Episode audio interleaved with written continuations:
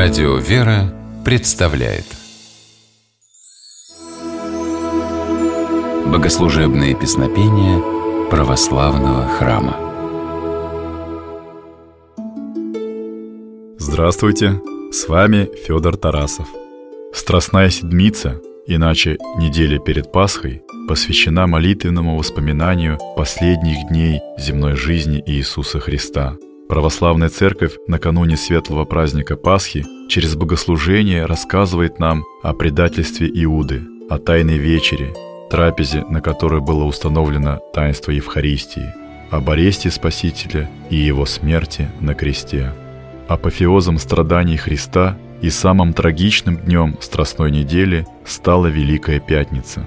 Богослужение этого дня наполнено песнопениями в которых говорится о пытках и унижениях, перенесенных Христом. Церковь сострадает Спасителю. В песнопениях Великой Пятницы нет озлобленности или призыва к мщению. Молитвословия наполнены любовью ко Христу и желанием разделить с Ним выпавшую на Его долю страшную участь. Примером подобного молитвенного обращения к Спасителю служит песнопение, названное по первым словам «Тебе, одеющегося светом, я коризую». О его содержании рассказывает священник Антоний Борисов. Многие песнопения Страстной недели основаны на евангельском повествовании и передают настроение участников событий последних дней земной жизни Иисуса Христа.